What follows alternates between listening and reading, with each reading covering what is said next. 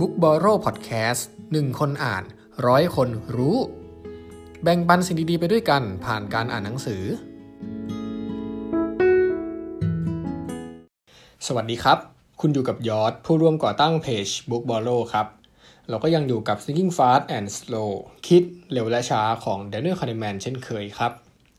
เมื่อวานเนี่ยครับผมได้พูดเกี่ยวกับมุมมองจากภายนอก ซึ่งมันเกี่ยวข้องกับอัตราพื้นฐาน และเราเนี่ยครับก็ควรจะเอาตรงนั้นเนี่ยมาพิจารณาประกอบด้วยเวลาที่เราตัดสินใจทำอะไรต่างๆนะครับ เพราะว่าหลายครั้งเลยที่เรามักจะอยู่กับมุมมองจากภายในเท่านั้น เช่น สมมุติว่าเรากำลังทำธุรกิจที่ดูเหมือนจะคืบหน้าไปได้ด้วยดีนะครับ อุปสรรคก็ดูเหมือนจะไม่มีอะไรมากมาย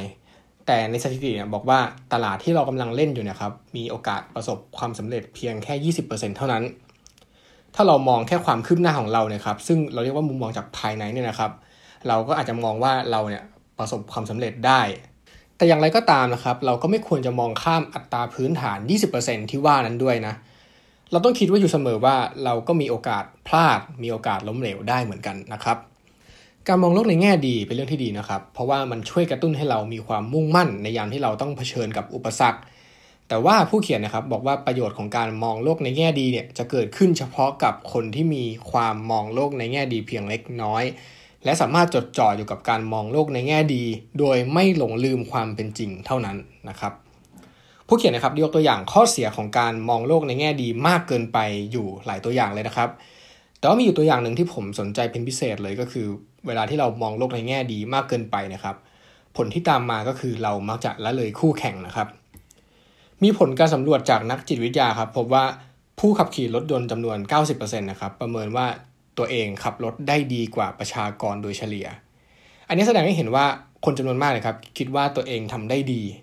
เวลาที่เราได้ยินคนอื่นพูดว่าตัวเองขับรถได้ดีเนี่ยเราก็คงจะไม่รู้สึกประหลาดใจอะไรเท่าไหร่ เพียงแต่พวกเขานะครับ อาจจะลืมคิดไปว่า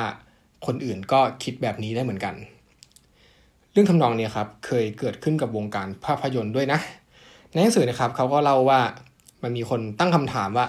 ทำไมภาพยนตร์ที่ใช้ต้นทุนสูงจำนวนมากถึงได้ออกฉายในวันเดียวกัน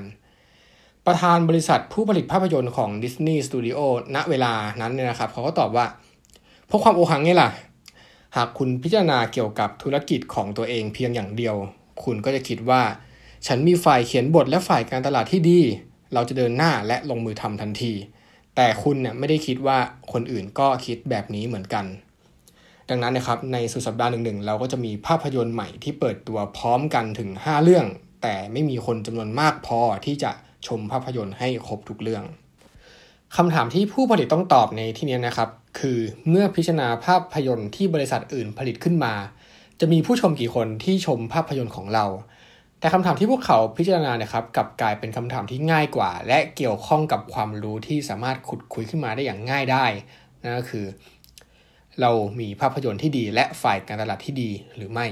นะครับ ผลลัพธ์คืออะไรครับ ผลของการละเลยคู่แข่งก็คือสินค้าล้นตลาด คุณลองนึกภาพง่ายๆ ถ้าเกิดว่าเรามีสินค้ามากเกินไปเนี่ย แล้วจำนวนคนที่มาใช้สินค้าเนี่ยมันมีจำนวนอยู่จำกัดอะหรือว่าถ้าเราพูดในเชิงเทคนิคนะครับ ก็คือ supply มากกว่า demand ผลคืออะไรครับ เท่าที่ผมนึกออกตอนนี้ก็คือสินค้าเนี่ยมันจะต้องมีการลดราคาละเพื่อจะได้แข่งขันกับคู่แข่งได้เนาะ เผลอๆนะครับลดมากเกินผลลัพธ์ก็คือธุรกิจก็ขาดทุนนะครับ ผมไม่แน่ใจว่ามันจะมีผลลัพธ์อย่างอื่นที่ตามมาได้หรือเปล่า ถ้าเกิดว่าเรามี supply มากกว่า demand เนี่ยซึ่งผมเองก็ไม่ใช่ผู้เชี่ยวชาญด้านการตลาดเหมือนกัน ผมคิดว่ามันน่าจะมีอะไรที่มากกว่าการลดราคานะครับ แต่ว่าผมเองก็พูดไม่ได้เนาะก็ไม่แน่ใจว่าจะเป็นยังไงนะครับ แต่ว่าสุดท้ายแล้วนะครับ ในหนังสือเล่มนี้เขาก็ให้ข้อคิดอย่างหนึ่งว่าผลกระทบของการมองโลกในแง่นี้มากๆนะครับ ถ้าเกิดว่าเราเอาไปใช้ในการตัดสินใจนะครับ มันก็มีทั้งข้อดีและข้อเสียตามที่ผมได้พูดไปใน EP นี้นะครับ แต่ถ้าเราเอาการมองโลกในแง่ดีเนี่ยครับไปประยุกต์ใช้ในทางที่ดีนะครับ ยังไงเราก็นับว่าเป็นเรื่องที่ดีอย่างแน่นอนนะครับ คุณประโยชน์หลักๆ ของการมองโลกในแง่ดีก็คือ มันช่วยให้ผู้คนเนี่ยสามารถฟื้นตัวได้หลังจากเผชิญกับความล้มเหลวครับ สมมติว่าคุณล้มเหลวเนี่ย คุณก็อาจจะบอกว่า เอ้ย เราล้มเหลวเพื่อเรียนรู้ อะอะไรแบบเนี้ย มันก็เป็นการใช้การมองโลกในแง่ดี เพื่อฟื้นฟูตัวเอง ผมคิดว่าไอ้ตรงนี้มันเป็นการฮิลตัวเองที่ดีอย่างหนึ่งเลย ผมเองก็ใช้วิธีนี้บ่อย ๆ เวลาโดนด่าหรือว่าโดนว่าหรือว่าทำอะไรแล้วไม่สำเร็จหรือว่าผิดพลาดอย่างเงี้ยผมก็บอกว่าอ๋อผิดพลาดเพื่อเรียนรู้อะก็เป็นการเอาความมองโลกในแง่ดีมาฮิวตัวเองนะครับ EP นี้นะครับผมได้นำเสนอมุมมองด้านมืดของการมองโลกในแง่ดีเข้าไปเนาะก็คือพูดถึงข้อเสียของการมองโลกในแง่ดีค่อนข้างเยอะ แต่ก็เช่นเคยนะครับ ผมก็ไม่ได้บอกว่าการมองโลกในแง่ดีเนี่ยเป็นสิ่งที่ไม่ควรทำ หรือว่าเป็นสิ่งที่ไม่ดีนะครับ